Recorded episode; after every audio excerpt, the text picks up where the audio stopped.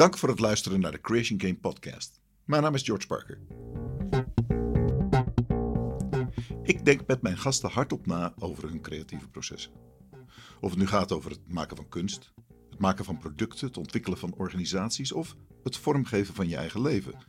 Het zijn allemaal creatieve maakprocessen. Ik ben heftig gefascineerd door wat mijn gasten beweegt, welke keuzes ze maken, hoe ze omgaan met tegenslag en succes en duik onder de oppervlakte van hoe ze van A naar B komen. It's one small step for man, one giant leap for mankind.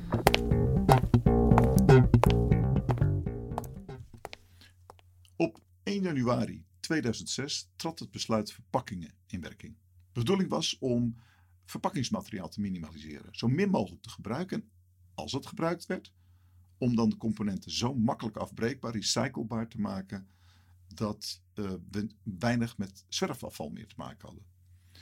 Een aantal jaren later, uh, en daar is mijn gast van vandaag sterk bij betrokken geweest, kwam het de campagne Plastic Heroes van de stichting Netvang. Net staat voor Nederland en Vang staat voor van afval naar grondstof.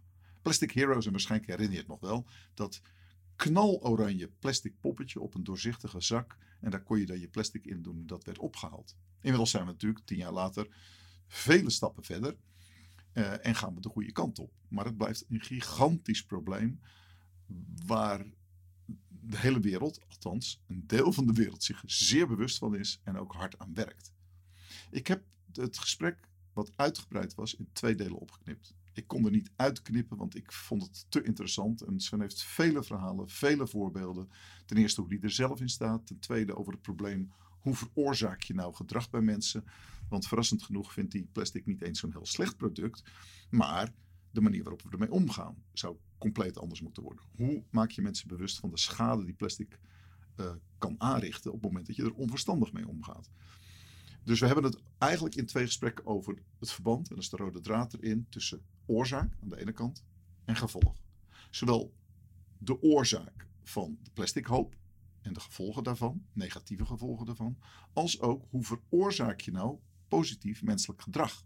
Hij heeft daar een formule voor: kennis plus houding plus gemak is gedrag. Is leuk om mee te spelen. Als ik kennis van iets heb, ik heb een goede houding en het wordt me gemakkelijk gemaakt, ga ik me dan op die manier gedragen.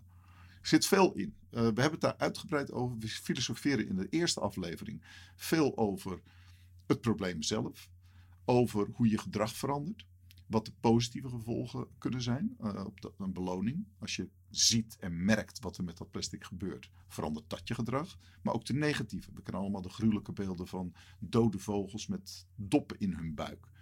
En ik eindig met de vraag in deze aflevering hoe hij zichzelf dan motiveert om zijn idealen te blijven nastreven en daar gestalte aan te geven. En um, wat zijn concrete beelden dan zijn bij die idealen? Die vraag stel ik wel op het laatst, maar het antwoord komt in de volgende aflevering. En daarin brainstormen we over veel concretere ideeën nog om het probleem op te lossen. Geniet!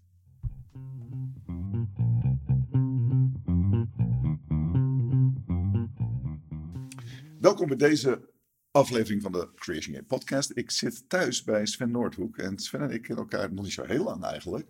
Maar ik blijk hem al veel langer te kennen dan, dan ik wist. Uh, want jij bent onder andere van Plastic Heroes. Daar ga ik het straks over hebben. Maar ik stond op het podium een aantal weken geleden met jou je in te interviewen. We hadden kort voorbesproken daarbij.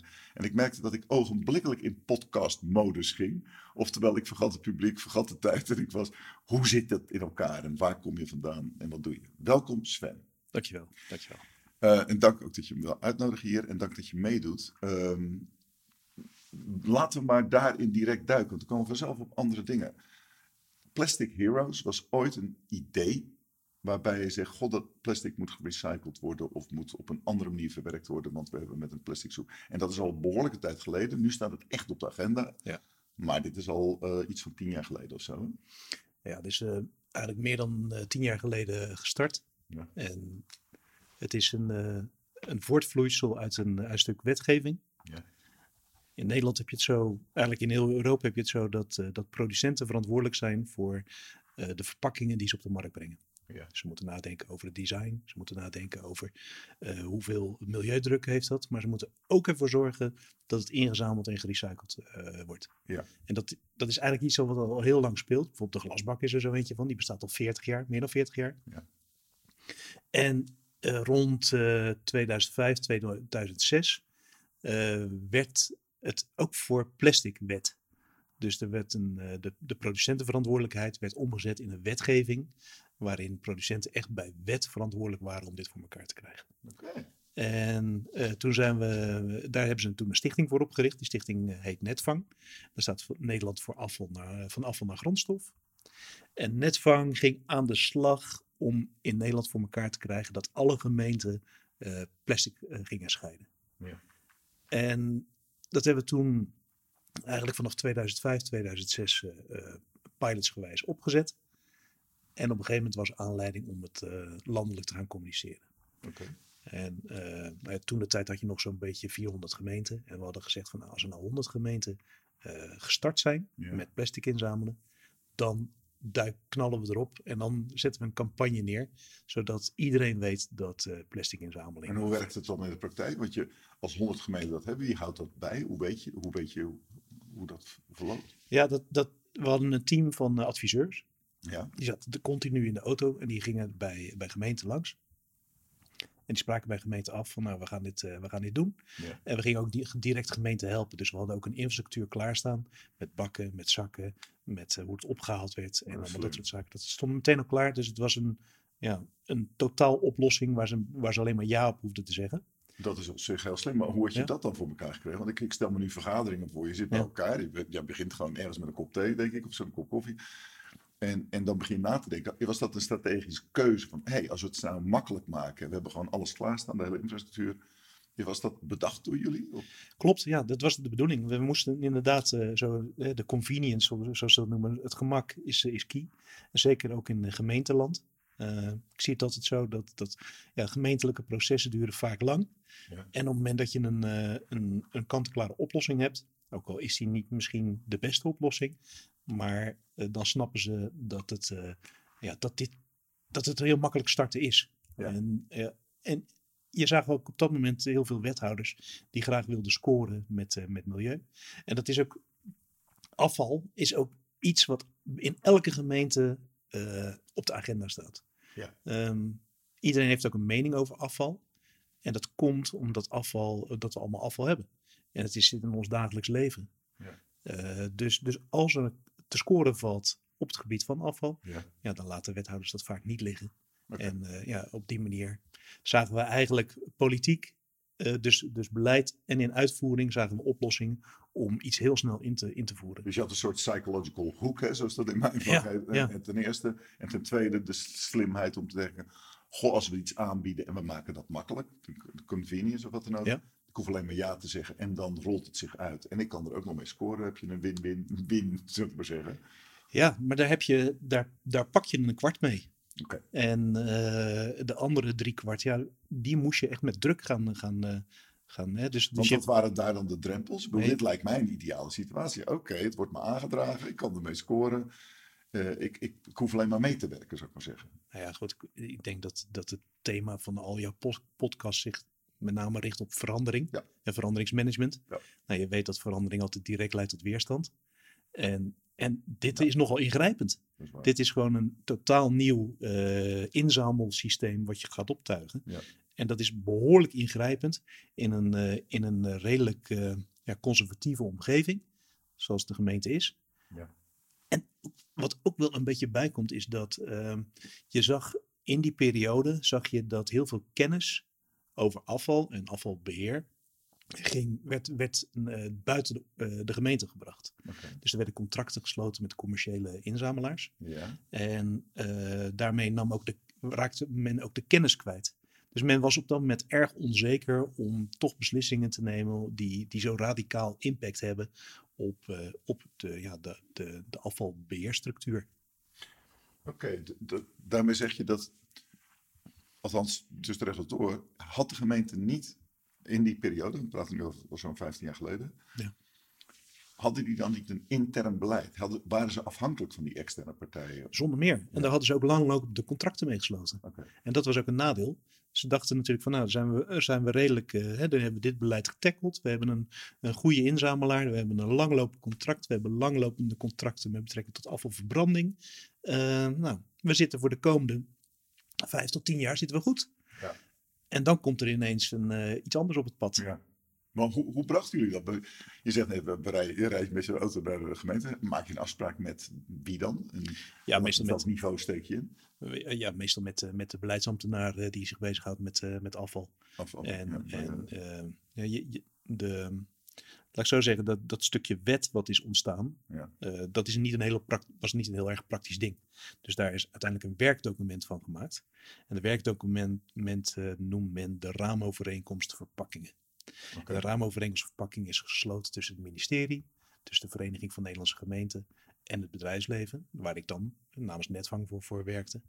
En ehm, wat, je, wat je zag is dat op een gegeven moment gaan die partijen ook hun communicatie optuigen. Dus de, de, de, de minis- ministerie gaat uitleggen wat het spel is en wat, wat de wet, wettelijke kader is. Ja. Maar ook de VNG, in dit geval de Vereniging van Nederlandse Gemeenten, Ja. gaat de gemeente informeren van jongens, dit komt eraan. Dus eh, be prepared. Oké. Dus dat, oh, dat, is, dat is een hulp. Zeker. Dus Kracht, zou ik maar zeggen. Het die- komt niet uit, eh, uit het niets. Het is eh, aangekondigd. Ja. En alleen, ja, de, de, de hoe, hoe gaat het dan? Dat is wat we kwamen vertellen. Oké, dus nou zit je in gesprek met zo'n, al- althans, we hopen dat je een afspraak krijgt, maar je krijgt die afspraak. Ja. Die 25%, die hoef je niet meer te overtuigen. Die begint mee te denken als het Ja. ware. Wat is je strategie dan bij die 75%? Nou, daar hebben we heel erg eh, ingezet op de, de campagne.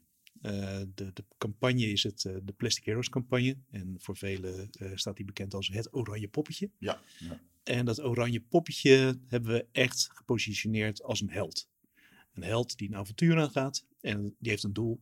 En het doel is recycling. Ja. Nou, hoe gaat het eigenlijk met een, eh, met een, eh, met een sprookje hè, of met een goed verhaal? Eh, je hebt een held, je hebt een, een doel en ja, er hoort, ook een, er hoort ook een vijand bij. Want anders is het verhaal niet leuk. Als ik je vertel dat een eh, ridder een eh, jonkvrouw ziet en die gaat er naartoe en ze leeft lang en gelukkig, is saai verhaal. ja. Maar als er nog een, een, eh, een negenkoppige draak bij komt die vers- verslagen moet worden, Ja. dan, dan wordt het gaaf. ja. Dus wij zagen die gemeente dan, die niet wilde, eigenlijk maar een beetje als een soort negenkoppig draak. En ehm, wij hebben ingezet op ehm, om, om de, de, de burger of de, de consument in beweging te krijgen. En als wij landelijk gaan communiceren met een held van jouw plastic afval kan je beter scheiden, Ja. ontstaat er op een gegeven moment een vraag eh, bij mensen thuis. Ja, dat kan je inderdaad beter scheiden. Ja. En waarom kan het hier niet? Dus je zag dat die, dat die be- eh, bewoners, die gingen uiteindelijk contact opnemen met de gemeente. En spraken de gemeente aan van, ja, luister, ik zie het eh, bij mijn buurgemeente gebeuren. Ik, ik heb hier een kaartje van Nederland. Nou, ik zie precies welke vlekken oranje zijn en welke vlekken niet. Ja. Hè, dus de oranje vlekken, daar kan je plastic inzamelen en dan niet. Mensen gingen thuis plastic inzamelen om naar andere gemeenten te rijden om daar een afval te brengen, omdat het daar kon. Dus er ontstond wel een, een sociale druk naar een gemeente toe. Ja. Van ja, we- volgens mij moeten we er toch ook maar aan. Dus in eerste instantie ontstond er ook wel een wat boosheid bij de gemeente. Waar zijn jullie in godsnaam mee bezig? Ja. Maar we hebben wel geprobeerd om in een hele korte tijd met heel veel media-aandacht eh, ja, de, de Nederlander in beweging te krijgen om druk uit te voeren op de gemeente om te starten met, eh, met plastic inzamelen. Wat ik interessant vind is, is dat je nadrukkelijk, misschien instinctief, eh, Joseph Campbell aanhaalt. Joseph Campbell is een mythologie-specialist. Hij heeft onder andere als adviseur voor Star Wars, de trilogie, in het begin gewerkt. En de Ja. eerste films, tweede helft van de jaren 70. Eh, maar hij, had, hij schreef in een boek dat noemde die. De titel was eh, The Hero with a Thousand Faces. Mhm. De held met de duizend gezichten. En zijn bewering was, na het bestudering van de mythologie, dat het heldenverhaal eigenlijk altijd dezelfde structuur kent. Exact. En dat distilleerde hij eruit en, als en dat liet hij los op andere verhalen. Van hé, hey, maar die, die, die held, ja, dat is niet een held omdat hij geboren is als held. Dat is een held omdat hij iets tegenkomt wat volgens hem moet en zal. En, en in die fase is er de call to adventure, weet je wel, dus de prikkel. Maar dan is er ook de weigering van de held. Ja. Die zegt, nou, ik dacht het geloof ik niet. En dan komt er een echte noodzaak. Ja. En dan begint hij eh, de, de mentor te ontmoeten. En dan gaat hij de, de drempel over, de threshold noemt hij dat. Hè? De, de- Ja. Die drempel over naar die nieuwe wereld toe. Waar inderdaad de, de negenkoppige draak tegenkomt. Exact. Maar ook vrienden en hulp. Zeker. Eh, voordat hij allerlei proef van bekwaamheid, daar komen we zo wel over te praten, maar proef van bekwaamheid moet doorstaan en weer terugkeert naar zijn oude wereld, Mhm. maar als veranderd persoon. Dus oké, laten we die. Er was de call to adventure bij jou, dus de soort noodzaak van dit moet. Dan zijn er waarschijnlijk ook wel momenten geweest dat, dat je misschien wel af wilde haken.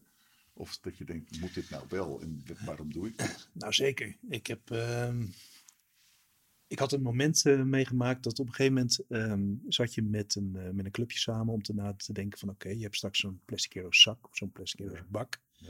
Wat, eh, wat wil je er nou eigenlijk in en wat wil je er nou niet in? Ja. Dat is ook een hele belangrijke. Ja. Nou ja, er kwam wel heel snel dat, er, dat je plastic wat met chemicaliën in, in aanraking is gekomen, zoals kitkokers of zo, die wilde je eigenlijk niet Ja, inzamelen. ja. Dan wil je iets, die wil je toch liever verbranden, omdat er te veel troep in zit. En zo kwamen we eigenlijk ook op, het, eh, op de schuimschalen. En schuimschalen, ik weet niet of je dat nog wel weet van vroeger, is ja, vlees, vleesverpakking Ja, ja, lag in piepschuim. Klopt. En dat waren de, de schuimschalen. En eh, wij zaten met een clubje bij elkaar en dat clubje zei van, nou ja, die schuimschalen willen we er ook liever niet in. Nou ja, ik was toen vrij naïef en ik dacht van, nou ja, prima, dan zet ik die op het niet-lijstje. Dus ik was vanuit communicatie was ik een wel en een niet-lijstje aan het maken. Mhm. Maar ik heb nooit gerealiseerd wat voor impact die beslissing eh, uiteindelijk eh, heeft gehad. Want eh, maanden later, misschien wel een half jaar later, toen we, toen we eigenlijk al heel groot bezig waren, kreeg ik een bedrijf op kantoor die schuimschalen maakte. En met die, die ene beslissing ja, heb, ik, heb ik eigenlijk samen met de anderen dat be- bedrijf om zeep geholpen. Ja. Want die kreeg geen opdracht meer. Alles ging naar eh petschalen en de schuimschalen die gingen eh, eruit. Dus dat bedrijf, wat hij toevallig net over had genomen van zijn Ah, voorganger, Ja. en heel veel geld in had geïnvesteerd om dat te kunnen kopen. Ja, dat ging onderuit.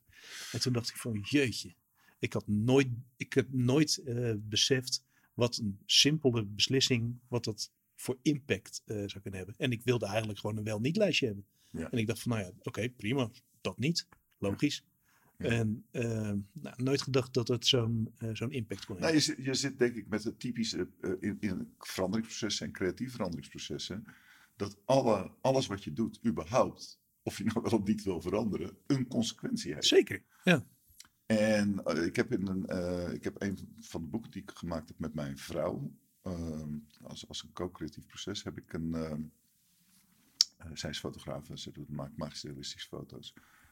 Eh, Marja Linksma. eh, en, en ik heb al twee podcasts met haar gedaan trouwens over dat proces. Gezellig. Ja, ja, ja. En, en toen had ik een van mijn versies van de ongeveer 60 versies van het boek wat ik heb geschreven. wat ook nooit gaat komen, dat boek. Maar een van die versies was een, een kunstzinnige versies.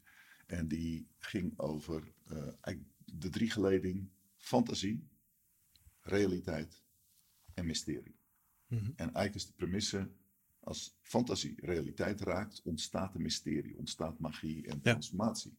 Het zet een kind op het strand, de realiteit is zand, de fantasie is een kasteel en het komt samen, er gebeurt iets anders. Eh, en in dat opzicht heb ik er één geschreven over, eh, eh, dat klinkt misschien een beetje vies, maar dat, er, zit- er zitten drie titels dan telkens in, in fantasie. En dat is in dit geval, fantasie is, het, het hoofdstuk heet shit. In realiteit heet het mest. En in mysterie heet het poep. Shit gaat over. Als je diep in de shit zit, is de redding nabij. Want je gaat dan dingen doen in je fantasie die je daarvoor niet eens durft te bedenken. Dus als de nood te hoog is, is de redding nabij. je. Je, Ja. Dan ga je echt out of your way. En dan word je een soort Superman. Mest is de realiteit. Oké, dat is echt de drek van al het gedrag. Maar die bemest wel weer het land voor het volgend jaar, zou ik maar zeggen. En poep was de mysterie. En dan kom ik met een lange omweg terecht op waar jij het net over had. Er zijn drie redenen waarom oorzaak en gevolg zo ontzettend lastig te onderscheiden zijn. Hmm. En of met elkaar eh, in verband te brengen zijn. Namelijk, een kind van drie snapt niet dat poep iets te maken heeft met eten. Die ziet het verband niet. Want A, er zit verdragingstijd tussen. Je hebt iets gegeten en uren later is het, oh, en waar komt dat dan vandaan? Maar er zit een verband tussen, alleen er zit tijd tussen. Het tweede is, de gevolgen zien er heel anders uit en proeven waarschijnlijk heel anders dan de oorzaak. Eh, en er zijn complexere oorzaken en complexe gevolgen. Ja. En dat maakt het ontzettend moeilijk om in, in complexe eh, situaties, levenssituaties, dat te onderscheiden. Dus jij zegt van, goh, ik had alleen maar een plus- en min-lijstje nodig van wat wel en wat niet.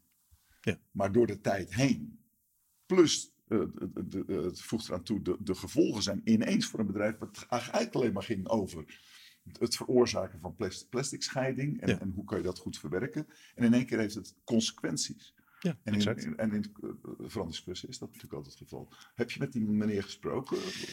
Ja, ik heb met die meneer gesproken en die was woest. En die, eh, Ja. ik had op een gegeven moment het idee van, eh, straks vind ik een paardenkop in mijn bed. Ja, Maar- ja, ja. nee, maar zover ging het gelukkig niet. Maar het, ja, het was echt, echt, echt ook emotioneel. En we deden samen dat gesprek samen met een collega. En ja, we hebben dat gesprek gedaan en we wa- waren er eigenlijk allebei van ontdaan. En eh, we hebben het eigenlijk nog steeds over dat gesprek. Van wow, wat, wat een... eh, als je op macro-schaal bezig bent Ja. en je neemt een beslissing, eh, wat voor impact dat, dat kan hebben. Maar ik besef me ook aan de andere kant dat, dat, dat, je, dat we aan het pionieren waren, dat we nog niet alles wisten. En dat we op een gegeven moment voor de, voor, om vooruitgang te krijgen ook beslissingen moesten nemen. Ja. En eh, ja, dan, dan, zijn, dan zijn de consequenties soms wel heel erg hard. Maar dat is met innovatie denk ik dat je, eh, je moet gewoon eh, wel vaak, ja, je kan heel vaak nadenken over van, maar wat als? ja, ja. Maar ja, soms dan maak je het ook je hele proces kapot. Ja. Dus je moet op een gegeven moment ook gewoon doen. Ja. En ehm, nou ja, er zitten heel veel positieve kanten aan wat we hebben gerealiseerd. Maar ik realiseer me ook dat er een negatieve kant aan zit. Ja, want elke keuze, zoals gezegd, heeft zijn consequenties. Dat geldt, dat geldt in relaties, dat geldt ook in bedrijven. Het te lang vastzitten, ken je dat? Want ik, ik, ken- ik mag zelf graag denken over de what-ifs en de fantas, fantasie enzovoorts. Ja. Maar ik merk ook, er komt op een gegeven moment dat de energie eruit gaat. Zeker. Dat, eh, we noemen Ja. dat eh, in ons vak soms analysis paralysis. Oftewel, je, je, je wordt uiteindelijk verlamd door het overanalyseren en, en nog eens een keer een haalbaarheidsonderzoek. Terwijl je soms niet echt weet wat in de praktijk de consequenties zullen zijn. Heb je dat soort momenten meegemaakt dat je denkt, nu zitten we te lang te analyseren of te lang aan het nadenken of te lang aan het praten met zo iemand zonder dat het actie is? Ehm, nou ja, op een gegeven moment eh, eh, in zo'n in zo'n pionierfase eh, niet. Nee. Maar op het moment dat het naar een volgende fase komt, Ja. dan komen er heel veel partijen bij. Dan worden de belangen duidelijk. Gaan mensen pijn voelen. Mensen gaan kansen zien. Eh, dan ontstaat er een spel waarin je steeds voorzichtiger eh, wordt in je, in je beslissingen. Ja. Zeker als het om geld gaat. Geld is een hele slechte Ja. eh, drijfveer daarin. En, als het, en als het ook nog eens een keer over veel geld gaat, Ja. wat het plastic inzameling, daar gaat het, het gaat over veel geld. Ja, dan, dan, is het, dan is dat best lastig. En je ziet ook dat geld dan ook weer verlamt. Eh, mensen die eh, eh, hoe heet het, omzet, winsten halen uit bepaalde afspraken of bepaalde systematieken. Op het moment, die willen niet, niet, zo heel graag meer dat veranderen. Die willen dat behouden, want Ja. dit is een solide basis. En dat moet je toch wel proberen te doorbreken. En dan, dan daar moet je wel zorgvuldiger mee omgaan. Ja, weet je, hebt natuurlijk absoluut met mensen. Ik bedoel, we kunnen allemaal wel zeggen, joh, wend er gewoon aan. Maar in je eigen leven heb je ook wel iets. Daar heb ik Zeker. echt tijd voor nodig. Ja. Gewoon. En we zijn allemaal kwetsbare wezens, uiteraard. Dus, en, en voor je het weet zit je ook in, als iemand niet op tijd meeschakelt, dat iemand slecht is of zo. Of, eh, we- terwijl het alleen maar een kwestie van wennen en, en, en bijschakelen is. Ik, Exact. kan, dat verhaal wat je net vertelde, is natuurlijk confronterend. Je stopt een hoop geld, je denkt, oh, ik ben met iets goeds bezig. Ja. En vervolgens ga je eh foam, of wat, eh, wat het, de schalen, de vleesschalen zou ik maar zeggen. En je, je ziet je hele, letterlijk in de rook opgaan zo ongeveer. Zeker. Ja. Hoe, hoe is dat verder verlopen? Eh, eh, Ik, Want, heb, ik heb daar verder nooit meer wat van gehoord. Nee. Eh, eh, maar ik heb, het, eh, ik heb het wel gewoon verder voor mezelf meegenomen in, Als in, toekomst. ja. Om, om, om beslissingen toch nog af en toe eens eventjes, of, of andere mensen te vertellen met deze anekdote. Om te zeggen, joh, luister, goed idee. Maar denk ook toch nog wel eventjes na over de keerzijde van dit, eh, van dit verhaal. nou, en misschien is het ook niet zozeer, zoals ik het net formuleerde, oh, dan moeten we het niet doen. Nee, oh, dan moeten we tempo mogelijk wat veranderen. Of Bijvoorbeeld, dan, ja. dan, dan moeten we op een of Of duidelijker communiceren. Aan de andere kant, eh, deze, deze meneer, en zo kijk ik er ook naar, die eh, heeft ehm, ja, misschien ook niet heel goed de markt gevolgd of gevolgd wat er gebeurde. Want anders had hij misschien wel al die transitie kunnen maken naar Ja. iets, eh, iets nieuws. Nee. Maar het ging toen op dat moment zo hard dat, dat iedereen eigenlijk ja, toch al een beetje 1-0 achter stond. Ja. Ja, want je praat over iets. Ik, ik weet dat wij, zeg maar, nog in Utrecht, dus dat is eind jaren tachtig geweest. Toen gingen wij al naar een, eh, een, een, een, eh, dat noemden we het perron, zou ik maar zeggen. Ja, Daar, ja. was- daar kon je dingen Ja. wegbrengen. En dan ging je met de verschillende boodschappentassen daar maar naartoe, eh, van vier hoog eh, achter. En, eh, en dat doen. En, en later besefte ik pas van, oh wacht, dat is niet in elke gemeente nog aan de hand. Nee, precies. Eh, en, en nu, eh, nu we praten eh, bijna 2020 inmiddels. Nu merk je, oké, dat is niet meer van de kaart weg te gaan. Want als we zo doorgaan, we hebben nog 50, 60 jaar, dan is de planeet kapot Ja. of zo, weet je wel. Die, eh, Ja. ehm, in dat opzicht heb je een instinct, dat slaat aan bij sommige mensen. Het slaat helemaal, of nog niet aan bij anderen. Als je nu 15 jaar doorspoelt, hè, met Ja. dat initiatief, ben je dan tevreden over het tempo? Ehm, ja, op zich wel. Ja. Eh, ik denk dat, dat, eh, eh, dat we heel snel heel veel hebben be- bewerkstelligd. En dat kwam op een gegeven moment ook omdat dat mensen thuis die kregen, ik weet even niet eh, het Nederlandse woord voor, maar een soort accelerator. Dus, eh, Ja. op het moment dat je pl- plastic gaat scheiden, eh, dan ontstaat er, dan krijg je daar direct een beloning voor. Ja. En de beloning is dat de kliko of de, de sulo of de, de rolcontainer, hoe je het ook noemt, Ja. en dat die, dat die niet vol komt. Ja. Die blijft voor de helft vol. Ja. Dus het is die, precies direct de beloning die je krijgt in je hoofd van, joh, moet kijk mij eens goed bezig zijn. Ja. In, in die tijd eh, deden we eh, geregeld onderzoek en vroegen we naar mensen van, ja, wat is jouw bijdrage aan een beter milieu? En dat was, op nummer één stond altijd afvalscheiding. Ik, nou, ik hou mijn afval apart. Eh, ze vlogen wel tien keer per jaar eh, de wereld rond of ze reden een SUV. Ja. Of er hing een flatscreen aan de muur of, Ja. of dat soort dingen. Maar iedereen had een goed gevoel bij, want we deden aan afvalscheiding. En eh, ja, plastic was natuurlijk nogal volumineus. Dus op het moment dat je plastic apart gaat houden, Ja. dan, dan heb je, maak je echt impact. Ja. En, dat, eh, en je zag dat dat ook wel heeft gezorgd als een soort versneller. Dat was hem. Een soort versneller voor het proces. Dat mensen zeiden van, ja. ja, wow. Dit gaat hard. Ja, ja. Ja. Eh, Merk je dan dat er ook een soort momentum, als je, als je nu bij wijze van spreken, eh, je noemde net hè, 25%, 75%, als je nu datzelfde initiatief zou doen, of je zou iets, een iets dingetje hebben, een ietsig zou ik maar zeggen, Ja. waarmee je rond zou reizen, zou dan de verhouding nog zo zijn of zou je zeggen, nee, iedere gemeente omarmt dit nu? Ja, iedere gemeente omarmt het nu. Sterker nog, die, eh, die, die, die vijand, die, dat die negenkoppige draak, dat is, ja, dat is eigenlijk een, eh, een vriend geworden. Ja, ja, ja. Ja, ja. Maakt het verhaal, verhaal een stuk minder romantisch. Ehm, maar je ziet dus dat, dat, dat het, is, het is ingeburgerd, plastic inzameling. Ja. In, een, in een relatief korte tijd. En dat leidt toch ook wel weer tot andere problemen. En omdat het zo snel is gegaan, is de, de voorkant en de achterkant van het proces, eh, ja, daar zijn we eigenlijk nu pas mee bezig. Ja.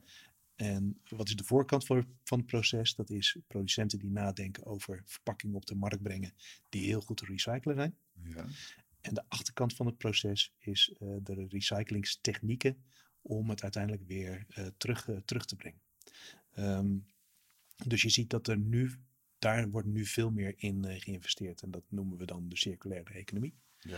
En dat is prima dat het een woord, woord krijgt. Maar je ziet dat, dat er nu veel meer nagedacht wordt van oké, ehm, ja, hoe, hoe passen we het toe? En, en hoe voorkomen we eh, überhaupt eh, dat er bepaalde verpakkingen op de markt komen? Ja. En, ehm, en dat, dat is op zich wel een heel erg interessant eh, proces. Ja. En dat is denk ik ook wel weer aangejaagd door dezelfde boosheid van bewoners. Ja. Waar we toen inzetten op de boosheid van, nee, waarom kunnen we niet, eh, niet, niet afscheiden? Ontstaat er nu een bepaalde boosheid bij, bij mensen.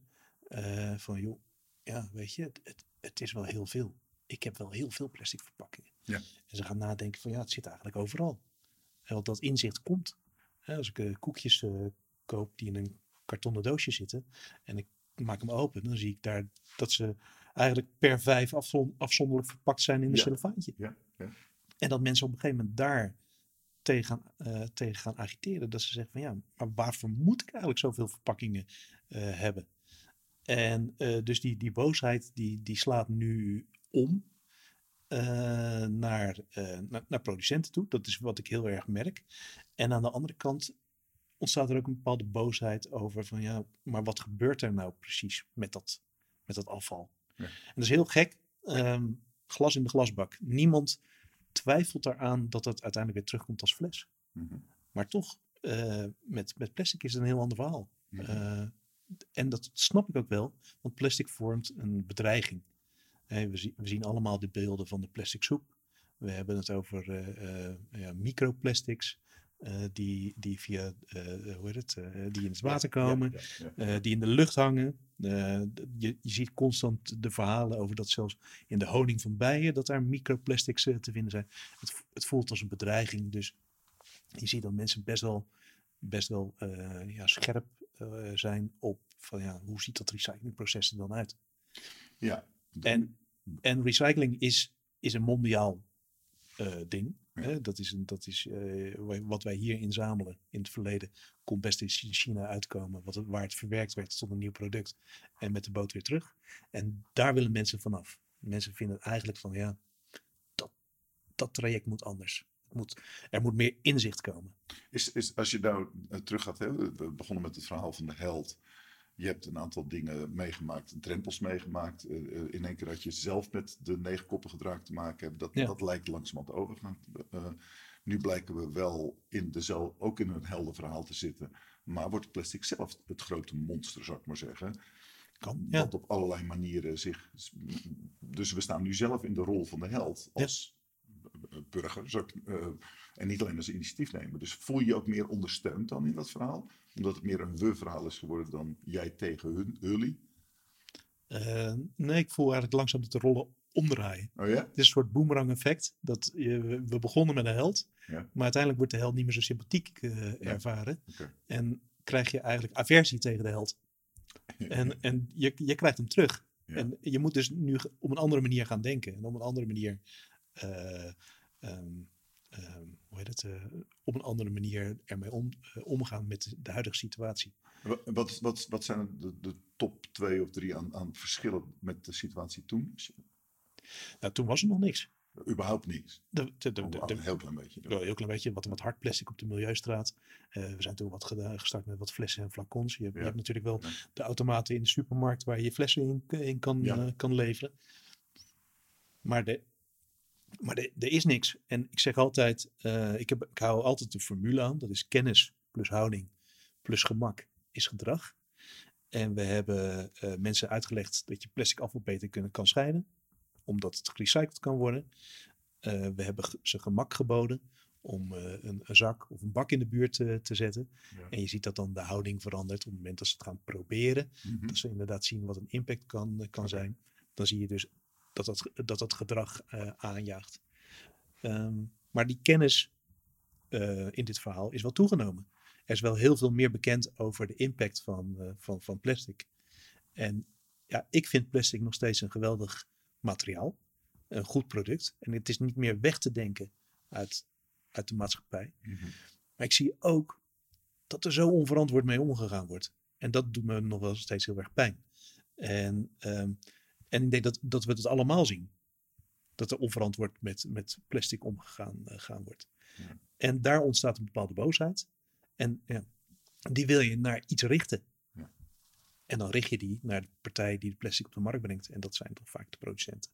Wat, wat zou dan een. eh, eh, we praten toch over de metafoor van die reis van de held. Wat, wat zou voor jou, om dat in het bewustzijn te krijgen, in je houding te krijgen, de beste metafoor zijn om dat omgaan met plastic? Want je zegt eigenlijk het is een goed product, maar de omgang ermee is onverantwoord. Ja. Wat kun je voor gruwelijk beeld in mensen, eh, de, de analogie met wat plastic in dat opzicht is? Is het een virus of een. Jeetje, ja. Nou ja, goed. eh, al vrij snel kwamen natuurlijk de beelden van opengereten vogels, eh, die, waar, waar je dan de doppen en dergelijke in, Ja, in ziet liggen. Nou, dat zijn de gruwelijke beelden die mensen op het netvlies hebben. Ja. En, maar ik, ik zeg altijd zo van ja, weet je, wie heeft dat, die dop op het strand gegooid? Ja. En wie heeft, eh, Ja. waardoor die hem is gaan opeten? Ja. Dat is niet die producent geweest. Nee. Dat, is, dat is gewoon een, een, een anonieme Persoon. persoon geweest die dat gedaan heeft. Ja. En, en dat, vind ik, dat vind ik nog steeds wel heel erg lastig in dit verhaal. Is dat ja, producenten hebben een bepaalde verantwoordelijkheid. En die moeten ze ook gewoon inderdaad eh, eh, hebben en, en, en naar acteren. Maar hoe ver kan je verantwoordelijkheid gaan? Dat vraag ik me vaak wel eens af. Ehm, hoe ver kan je gaan om, om mensen in beweging te krijgen om zorgvuldig om te gaan met de verpakking die op de markt Maar uh, dan kom je weer op die, die oorzaak-gevolg waar we Ja. het over hadden. Die zo ontzettend lastig blijkbaar is. Want ik zie dan iemand voor me die op het strand zijn colaatje of weet ik veel wat drinkt. Eh, gooit die fles weg. Ja. Dop gooit weg. En, maar ziet nooit, wordt nooit geconfronteerd door delay, de vertragingstijd. Hè? Ja. Doordat de gevolgen zijn cola, mijn dorst is gelest. En, en dat heeft niks te maken met die vogel die sterft. Wel degelijk. Maar het ziet er heel anders uit, zou ik Ja. maar zeggen. En er zijn wat complexere oorzaken. In de zin van, hé, hey, waarom ik die cola drink. Waarom het überhaupt, de oorzaak waarom we überhaupt plastic zijn gaan gebruiken, zeg maar zeggen. En er zijn veel complexere gevolgen. Nou, het is niet die ene vogel, maar het zijn er veel meer. En nou, die hebben ook nog nou, met andere problemen te maken. Dus Ja. daar zie je dat in één voorbeeld wat je nu noemt, een ongelooflijk complexe dynamiek. Waar Zeker. jij zegt, ik wil eigenlijk aan de voorkant zo vroeg mogelijk ingrijpen. Ja. Of als we dan toch die plastic gebruiken, aan de achterkant dat ook oplossen. Dus Ja. het verwerken en de, en de Ja. reststromen als het ware. Ja. Eh, Ik was, ik was laatst bij, bij, bij Unilever en eh, daar had ik een gesprek daar met eh, de, de, de persoon die de- die zich bezighoudt met duurzaamheid. Uni- Unilever die zit in, ik eh, dat vorige week iemand van Unilever op een eh agri-food festival. Maar bij Unilever, je, je weet waar ze zitten in Rotterdam. Daar Ja. zitten ze aan, eh, hoe heet het, aan de zuidkant, aan, bij het water. En op een gegeven moment kwam er een boot van de Milieubeweging. En eh, met, met, met lasers op dat gebouw en teksten projecteren van hey, jullie, zijn, jullie zijn de boosdoener, jullie zijn de veroorzaker van het hele verhaal. Ja. En die duurzaamheidsmanager die, die ging naar buiten. En die stapte op de boot om die, met die mensen in gesprek te gaan. Ja. En er was een eh, eh, meneer die uit, eh, weet ik veel, uit een of ander Aziatisch land eh, kwam. En die zei, ehm, ja, vroeger had ik een kokosnoot. En als die, die, die leeg was, dan gooide ik de schil in de rivier. En nu heb ik plastic, en nu gooi ik dat in de rivier. En jij bent verantwoordelijk voor het feit dat we nu plastic hebben, in plaats van een kokosnoot. Ja, ja, ja. Even heel, heel, heel simplistisch eh, neergezet. En ik vind dat wel, ja, ik vind dat toch wel een hele bijzondere, bijzondere conclusie. Van ja, hoe, eh, is het inderdaad zo? Is het inderdaad zo dat, dat de mens ehm, een, gewoon een dierlijk instinct heeft om gewoon het afval eh, wat hij heeft gewoon weg te gooien? En, eh, is, die, is, dat, is dat om te buigen? Nou, ik, ik denk zelf van, van wel, maar er zijn toch heel veel mensen het eh, met mij oneens. Ja. En zeggen van ja, dat is niet om te buigen. Dus je moet ervoor zorgen dat wat er inkomt, dat dat niet schadelijk is, want het gedrag weet je nooit te veranderen. En dat vind ik wel, ja, dat vind ik wel een heel, hele interessante. En ik, ja, op een of andere manier weiger ik hem ook te geloven. Ik denk wel dat mensen eh, verstandig kunnen zijn en eh, ja, gedrag kunnen veranderen. Als Ja. er een noodzaak er maar komt. Ja, het, het- het- je kunt dat denk ik vrij simpel in je eigen leven testen. Weet je wel. Als, als mensen zeggen, ah, de mensheid leert nooit. Ik denk, nou, als ik naar mijn eigen leven terug ga, Ja. ik beweer toch dat ik dingen geleerd heb en dat ik dingen echt anders doe. En als ik het kan en ik ben niet talentvol of wat dan ook, waarom zou een ander dat dan niet kunnen? En dan komt het wel op de complexe vragen terecht, eh, als wat, zijn je, wat is de context waarin je leeft bijvoorbeeld? Als jij een, een, een, een, een lullige wijk leeft waar de sociale eh, eh, verhoudingen niet zo lekker zijn. Of je staat continu onder druk. Of je zit toevallig in een baan. Je voelt je verantwoordelijk voor een gezin. En je werkt je helemaal over de kop. En je, nou, enzovoort. Het zijn altijd omstandigheden. Dus het gaat niet over, eh, volgens mij, het niet kunnen of niet willen. Het gaat over wat je uiteindelijk veroorzaakt hebt. Of, of veroorzaakt is in je leven. Ja. Waardoor je in een lullige situatie terechtkomt. En er zijn vele goede voorbeelden van. Haal zo iemand uit zo'n lullige situatie. Zet hem drie maanden bij wijze van spreken in een gezonde situatie. En ineens zie je dat gedrag wel degelijk veranderen. Ja. Ik ken het van de politie bij wijze van spreken. De- er zijn voorbeelden van criminelen die ze dan drie maanden bij wijze van spreken in het bos zetten. Hout laten hakken. Een Ja. normaal regelmatig ritme van leven hebben. Het worden hele prettige mensen. Ja. Zet het terug in de context. En, dus ik denk dat, en daar ligt met, met name de complexiteit. Ik vind het een beetje dooddoener inderdaad om, eh, om te zeggen, Ja. dat lukt toch nooit, want we leren nooit. Dat is Nee. gewoon per definitie. Ga naar de geschiedenis terug. Eh, nu kunnen we tegenwoordig ook filmpjes zien daarvan. Hè? De, Ja. de, de mobiele telefoon die ga ik nooit gebruiken. Of dit zal nooit gebeuren. Alle uitspraken die we vandaag doen over de toekomst. kunnen we over tien jaar terugzien van Ja. onszelf en denken, nou, dat viel, dat viel even anders. Dus ik geloof per definitie niet in dat het dingen niet veranderen. Ja. Ik vind het alleen veel interessanter om te vragen, in, welke impuls ze geven dan om het de juiste richting te- eh, op te laten veranderen. Ja. Want die oorzaak en gevolg, als we nu iets veroorzaken, en wij zijn vandaag de oorzaak van een gevolg verderop, zit er dus per definitie vertragingstijd in. Waarschijnlijk zien de gevolgen er ook mogelijk wat anders in dan dat we vandaag kunnen bedenken. En er zijn wat complexere gevolgen. Nou, dat Ja. is het voorbeeld wat we ook net hadden. Ja, de, de impact en het gevolg komt ook steeds dichterbij. Ja, het gaat sneller, hè? Het Dat gaat- ja. Ja, Je maar dat komt deels ook door, door inderdaad eh, social media, Ja. beelden. Je ziet, ook, je ziet eerder wat de consequenties zijn. Ja, en, en ja, veel mensen zijn ook wel eens op vakantie geweest naar eh, bepaalde, bepaalde stranden. Noem maar Ja. even eh, Bali bijvoorbeeld. Ja, Eh, wat ze toch in een beeld hebben van tien jaar geleden, dat was toch heel erg mooi. Als je dan nu de beelden ziet dat het er helemaal vol ligt met troep, dan denk je van, oh ja, dat dat, kan, was toch anders. Ik heb toevallig met twee astronauten te maken gehad in mijn leven. Ten eerste Wubbe Okkels. Die ken ik zijdelings, want ik ken zijn broer heel goed. Ehm, en de andere is André Kuipers. Daar heb ik ook een keer meegewerkt. En daar zat een tijd tussen. Ik weet dat Wubbo erg geobsedeerd raakt. Was die al. Maar met die afstand van de aarde zie je die knikker hangen. En je denkt ineens, oh my god, this is it, weet je wel. Ja. Dus die is enorm in die eh, ecologische sfeer zijn best gaan doen en. Maar André Kuipers, het verschil daarmee was, die had het exact hetzelfde ervaring. Alleen die kon de foto's van eerder vergelijken met de foto's van nu. En het was nogal confronterend hoe Ja. snel het aan het gaan is. Zou ik Ja. zeggen. Dus onze, eh, daar had je het ook eerder over, hè, die feedbacklussen. Het zien, het terugkrijgen van, ben ik nou met iets goeds bezig als ik dit schrijf? Ja. Wordt het ook werkelijk verwerkt? Ja. Blijkbaar hebben we niet zozeer aan big data in de vorm van cijfers, maar big data in de vorm van terugkrijgen van ervaringen. Ik draag bij. Ja. Hoe, hoe hebben jullie, jullie hebben dat in het begin geprobeerd aan te pakken door een infrastructuur klaar te leggen. Ja. Eh, dingen zijn ontwikkeld. Op dit moment, hoe, hoe, hoe zou je dat met moderne middelen, want devices bestonden 15 jaar geleden niet in die vorm, zijn er manieren voor mij om die feedback te krijgen. Te snappen dat wat ik er nu vandaag instop, morgen ook werkelijk tot iets goeds leidt. Positiefs. Eh, te weinig. Ja. Het is te, eh, ik denk dat als ik jou nu vraag van, eh, ik heb een, wat je samen misschien tegenwoordig PMD in, Ja. hè, plastic, metalen en klopt, ja. dat doe je bij elkaar. Je biedt dat aan. En ik denk niet dat jij weet wat, er- wat, wat er daarna mee gebeurt. Nee, dat is een, inderdaad een puzzel. We hebben, wij hebben zo'n systeem in huis al ingericht, weet je wel. Dat je het, en A, ik schrik inderdaad van de hoeveelheid. Van oeh, alweer per dag ongeveer. Zo, Ja.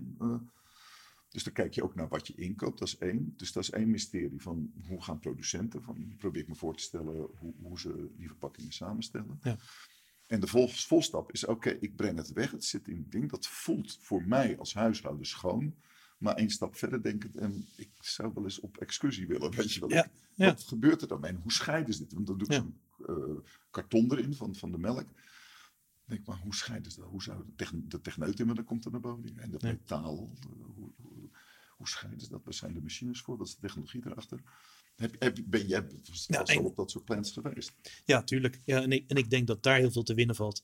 Eh, want, weet je, er wordt echt zoveel gedaan op, die- op die achtergrond. Ja, Er ja. wordt zoveel geïnvesteerd Ja. in, eh, in eh, mogelijkheden tot, eh, tot sorteren, tot scheiden, tot recyclen. Er wordt- Dat is echt een continu proces. Er gaan, gaan miljoenen, miljarden gaan in dat proces om dat voor elkaar te krijgen. Ja. En dat zien we niet. Dat zien wij als bewoners veel te weinig. En waarom, En- waarom, waarom zien we dat niet? Ja, goede vraag. Het, is, het, is, het is waarschijnlijk te abstract. Eh, het is te. niet entertaining genoeg, niet sexy genoeg? Het is, het is niet sexy genoeg, dat denk ik. Eh, Ja, ja, ik ben natuurlijk een nerd voor, voor de making of, weet je wel. Hoe Ja. ontstaan dingen en hoe verwerken we dat? Het Machtig interessant. Ja. Maar er zijn vast wel entertainende manieren om dat bij wijze van spreken te, te- op, op scholen. Bijvoorbeeld heb je daar in, in de... Ja, als, ik even, even een voorbeeldje geven. Ja. Je, je hebt het flesje, de, de Coca-Cola fles. Nee, dat is een petfles. Nou, die zit vol, is, als ik het goed heb begrepen, nu ongeveer voor de helft gemaakt van gerecycled pet. Mhm. Nou, ik, ik, eh, mensen kunnen je gezicht nu niet zien, maar het doet jou niks. Nee. nee. En precies dat is het. Het pakt je niet. Het, het, eh, je zegt, nou ja, Ik moet inderdaad een extra denkstap nemen van... Oh, nu wordt het weer interessant en het fascineert me nu. het fascineert je maar het totaal feit niet. zelf... Nee. nee het En, en eh, het over zes jaar ja. willen ze het voor 100% gerecycled pet hebben. Ja. het, het, het, het verhaal pakt je niet. Het verhaal moet tastbaarder. Het moet concreter. Je moet, het, je moet, ja, je, je moet echt, echt een, iets gaan vinden waarvan je denkt van, ja, tof, dit, dit, dit klopt, dit voelt goed. En eh, Krijg je dat helder gevoel weer. het hele gevoel moet terug. Ja. Ja. Ja, Dat dat is een creatieve. eh, Mijn hoofd begint natuurlijk. Wat, Ja. wat dan? Wat, wat, hoe zou je dit interessant of spannend kunnen maken? Ja. En als je dan aangrijpt, hoe zou je het kunnen gamifyen of zo? Weet je wel, op welke manier. Dus dat, je- maar dat, dat heeft wel te maken weer met die feedbacklussen. Van ik wil oorzaak en gevolg met elkaar kunnen verbinden. En ik wil, ik wil snappen dat bij spreken mijn eten iets met poepen te maken heeft. Of iets met mijn gezondheid te Exact. maken heeft. Of wat. Ja. En die feedbacklussen, dat helpt in ieder geval. Ja. En dat moet je niet met alles willen, word je natuurlijk gek. Maar het is wel, als het je belangrijk vindt, dan is de uitdaging met Coca-Cola bijvoorbeeld. Aan, eh, eh, aan de ene kant, hoe maken we het? Hè? Dat is de Ja. kant waar je net over praat. Van, oh, dat is voor een deel gerecycled. Waar gaat het heen? En jij hebt ook iets met Coca-Cola dingen gedaan. Zeker. Wat wel degelijk tot mijn verbeelding sprak in ieder geval. Toen we Ja. zagen. Ja, want eh, ik onderscheid eigenlijk twee dingen. Dat is een long loop recycling Ja. en, en short loop recycling. Als je het over long loop recycling, dat is, het wordt bij jou thuis wordt het ingezameld. Dan wordt het eh, door, de, do- door het afvalbedrijf naar een centraal punt gebracht. Vanuit een centraal punt wordt het naar een afvalsorteerder gebracht. Die sorteert het allerlei in modustromen. Vanuit daar gaat het uiteindelijk naar een recycler. Die gaat ervoor zorgen dat er weer korreltjes van gemaakt worden. Die korreltjes die gaan weer door naar een volgende stap. En, en, en ik heb je in, ondertussen heb ik je meegenomen vanuit Almere naar Peking. Ja, oké. Dat had je niet hoor. Nee. Maar je bent inmiddels in, met dit verhaal in Peking eh beland. Oké. En eh, ja, dat wil ik eigenlijk doorbreken. Ik wil eigenlijk naar een short loop recycling. Ah, ja. Dat je beseft dat het afval wat je hier hebt direct toegepast kan worden naar iets nieuws. En, en ik denk ook dat het inzicht, dit inzicht leidt tot, tot verandering. Eh, als je snapt wat je ervan kan maken, snap je ook hoe je ermee om moet gaan. Dat is eigenlijk een hele, hele, hele platte. Want je, want je kan dan, doordat je ziet wat je ermee kunt maken, heb je een verbeelding van, zie ik een dop, maar kan ik door de tijd heen kijken en ik zie dat er iets anders mee kan gebeuren. Exact, dus ik krijg ja. een, ruime bewustzijn. Ja. Nou, zo ben ik eh, afgelopen zomer eh, ben ik een eh, aantal jongens tegengekomen. Omdat ik hier eigenlijk al heel lang mee zat. Van we moeten nieuwe helden creëren. En er waren twee jongens. En dat is Rogier en Arnoud. Ja. En eh, Rogier is een van de ja, geestelijk vaders eh, van eh, de Plastic Whale. Ik weet niet of je die kent, maar de, de, de, de varen sloepjes rond Ja. in Amsterdam. En waarbij je kan ja, oud- oud-Hollands plastic vissen. Dus je kan met een schepnet kan je de, de, het plastic uit, de- uit de grachtjes halen. Ja. Dat is inmiddels ook een sloep in, in Rotterdam. En, en de andere is Arnoud. En die is, ja, die is advocaat, maar die is een, van oudsher een skater Ja. met skateboarden. Ja. En die, eh, die zegt van ja, het zou toch wel heel gaaf zijn als we eh, van die doppen die wij uit de grachten vissen, als we daar niet alleen een bootje van kunnen maken, maar dat we ook een skateboard eh, kunnen maken. Dus zo zijn zij aan de slag gegaan. En ze hebben toen de eerste prototypes daarvan gemaakt. En dat zijn echt skateboards waarin je ziet dat er doppen in zitten. Dus je ziet ook echt nog de merken, je ziet de structuur. Dus niet glad en Niet glad, het is grof. Ja, de, de, de, de bord is wel glad. Ja, Maar het, het, het oogt echt heel duidelijk eh, dat er doppen in zitten. Ja. En wat mij opviel de afgelopen tijd, is dat, ehm, dat we, eh, wethouders in gemeenten het steeds moeilijker kregen om dat, dat afvalscheidingsverhaal duidelijk te maken. En als ze, als ze het echt moeilijk hadden, dan, dan pakten ze de noodrem, bestelden ze vier of vijf van die, van die boards Ja. en hielden dat in de lucht en zeiden van, en kijk, en dit kunnen we ervan maken. En iedereen zei van, wow, tof, dit is echt wel heel gaaf. Kan je er ook op zitten? Kan je erop staan? Werkt het ook echt? Ja, het werkt ook echt. En, toen ontst- en je zag, wat, wat mij opviel is dat er toen een soort berusting ontstond. Van oké, ik snap nu dat hele proces. En ik heb nu iets tastbaars in mijn hand, Ja. wat ook echt van gerecycled kunststof is. Ja. Als ik jou vertel dat, eh, nou ja, eh, eh, in, je, in je dagelijks leven, dat, nou, weer terug naar het flesje, dat dat Ja. voor het 50% uit gerecycled kunststof bestaat, dan zeg je van ja, ik zie het niet, ik voel het niet, het is voor mij niet tastbaar. Maar als ik je vertel dat ik een skateboard heb gemaakt van plastic doppen, eh, wat 100% uit plastic doppen eh, bestaat, en dat je daar iets super gaafs van, eh, van Ja. dus hebt weten te maken, Ja. dan ga je het verhaal geloven. Dus En ik zie dus dat, dat wasteboard, zoals we dat dan noemen, dat zie ik echt als een nieuwe held. Dat, dat zijn, je, we moeten nu pro- naar producten gaan ontwikkelen eh, die het tastbaarder gaan maken. En ik kan in een verhaal uitleggen dat je van doppen ehm, een, een skateboard kan maken. We, hebben er ook al een stoel van gemaakt. We hebben al eh, echt wel veel andere dingen ook eh, al inmiddels eh, als prototype van gemaakt. Maar die skateboards die lopen, lopen prima.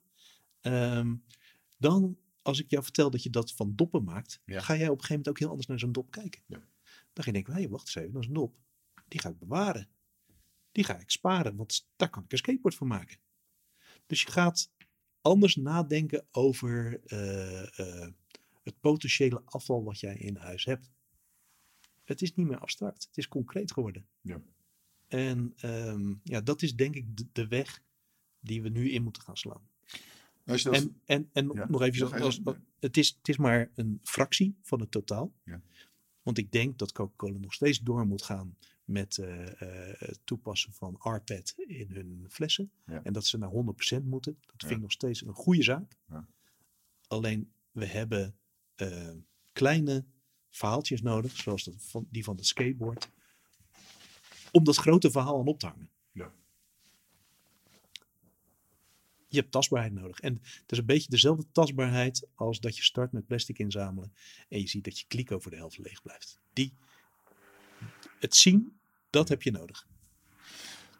Ik heb ooit een, eh, in de loop van de afgelopen tientallen jaren ontwikkeld van hoe werkt focus nou? Hoe werken dit soort dingen in veranderingsprocessen nou? Ja. En de principe van de mentale zwaartekracht, zoals ik het gedoopt heb, is je gedrag, houding, beslissingen worden bepaald door de informatie die het zwaarste weegt in je hoofd. Dus je focus en daarmee je gedrag enzovoort wordt bepaald door de informatie die het zwaarste weegt in je hoofd. En de formule was eigenlijk al bekend bij Confucius. Tell me and I will forget. Oftewel woorden. Ja. Niet zo heel erg. Show me, I might remember. Beeld zegt meer dan duizend woorden.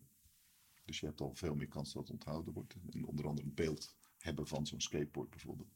Maar een ervaring zegt meer dan duizend beelden. Involve me and I will understand. Ja. Hij voert er overigens nog een vierde aan toe. Diezelfde voorkomt volgens mij. Step aside and I will learn. Ja. En dat is een mooie opvolging. Dus inderdaad, in de strategie kan je zeggen: ik heb een beleidsplan in woorden. Ik ga tonen in beelden die gevolgen daarvan. Ik laat het je ervaren. Dus ik kan dat skateboard heb ik in mijn handen gehad een paar Ja. weken geleden. Zwaar en ik heb het gezien. En dat maakt een veel diepere impact op je. Ja. En op het moment dat ik vervolgens mezelf. Ik, ik stap opzij, want ik sta vaak mezelf in mijn licht natuurlijk. Dat ik denk, nou, dit moet en zal. Ik nou, maar voor het resultaat is het niet handig, Jos. Je zou beter nu even je mond kunnen houden of dat beter kunnen doen. Dus met andere woorden, als jij die oorzaak en gevolg en daarmee geloof wil installeren, want dat is denk ik de kern van geloof. Je ziet een oorzaak, een gevolg en dan geloof je het. Ja. En je zegt dat kan, als we dat dichter bij elkaar brengen en we kunnen dat veel meer ervaringsgericht doen met verhalen die in beeld in ons hoofd zitten en met ta- eh, tastbare zaken, zoals dat skateboard. En dat precies. Ja. Dat is het component wat ik eraan toe wil voegen. Ja. En ik vind het tof. ja, dat is de ervaringscomponent die je zelf. Je, je, je wordt er zelf krijgt er energie van. Nee, maar in de zin van eh, ik, ik zie het, ik, ik geloof het. Ja.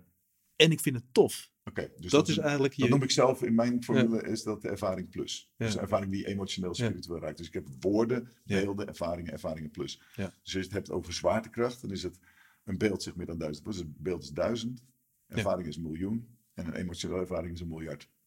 Qua impact. Ja. Qua, dus dat betekent dat de creatieve opgave is, oké, hoe veroorzaak je dat? Daar ben je al mee begonnen. Ja. Ik zie dat in één keer voor me dat je eh, achter in je schuurtje eh, dat aan het uh, lijven, of, want je hebt geen fabriek hier. Nee, nee dat, het is.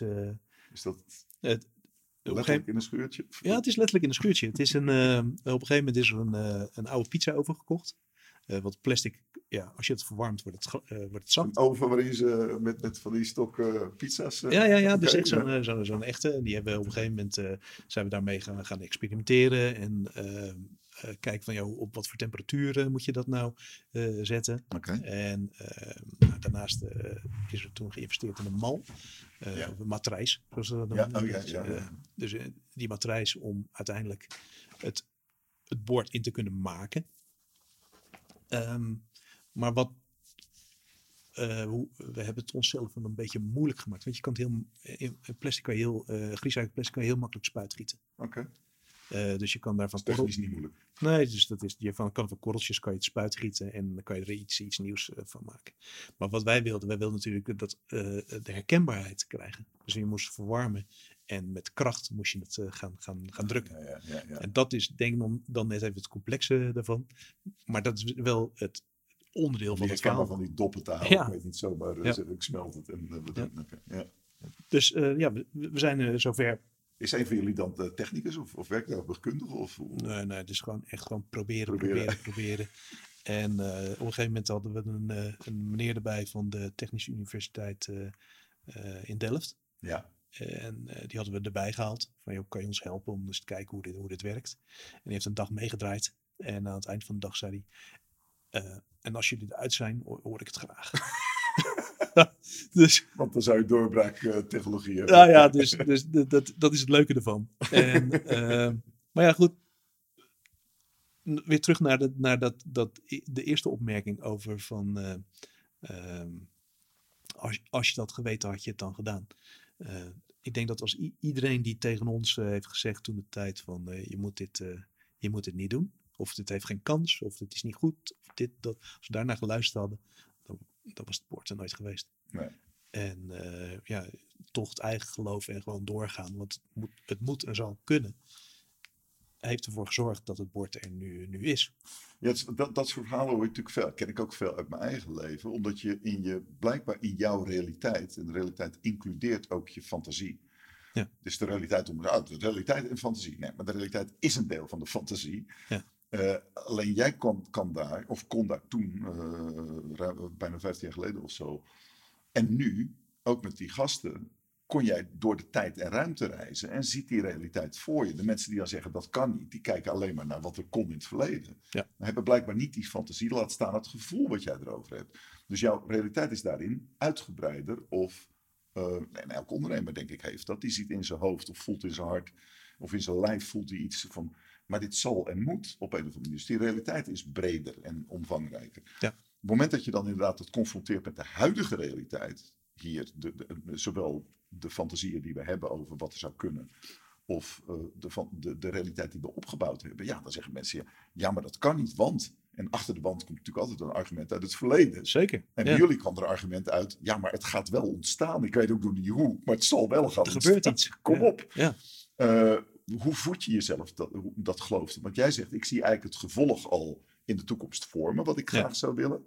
Ik verbind dat met het oorzaak vandaag en we gaan maar pielen, Ja. net zolang tot het kan. Hoe voed jij dat geloof? Hoe, hoe, hoe doe je dat? Voor mezelf? Ja? Nou ja, eh, omdat ik zie dat, eh, wat, wat voor impact het uiteindelijk kan hebben. En daar Eh, word je enthousiast En van. daar word ik enthousiast van. En, eh, kan je dat beeld eens beschrijven in, de, in de, de wereld die je dan voor je ziet? En dat antwoord komt de volgende keer. Een echte cliffhanger. Ehm, ik heb aan het begin gezegd, ik vond het te zonde om uit dit gesprek delen te knippen. Eh, want het vloeit, het gaat over allerlei zaken. We zoomen in, we zoomen uit. Het gaat over strategieën, maar uiteindelijk in het tweede gedeelte ook over zeer concreet gedrag. Heeft hij ook prachtige verhalen en soms wat schokkende verhalen over. Ehm, en ook hele leuke verhalen, motiverende verhalen. Hoe we daar eh, gestalte aan kunnen geven. Daarover de volgende keer meer. Bedankt voor het luisteren vandaag.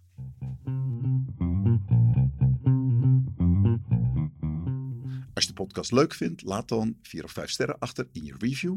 En als je meer wilt weten over inspirerende lectureshows, workshops en trainingen of creatieve begeleiding, ga dan naar www.georgeparker.nl. Tot de volgende keer.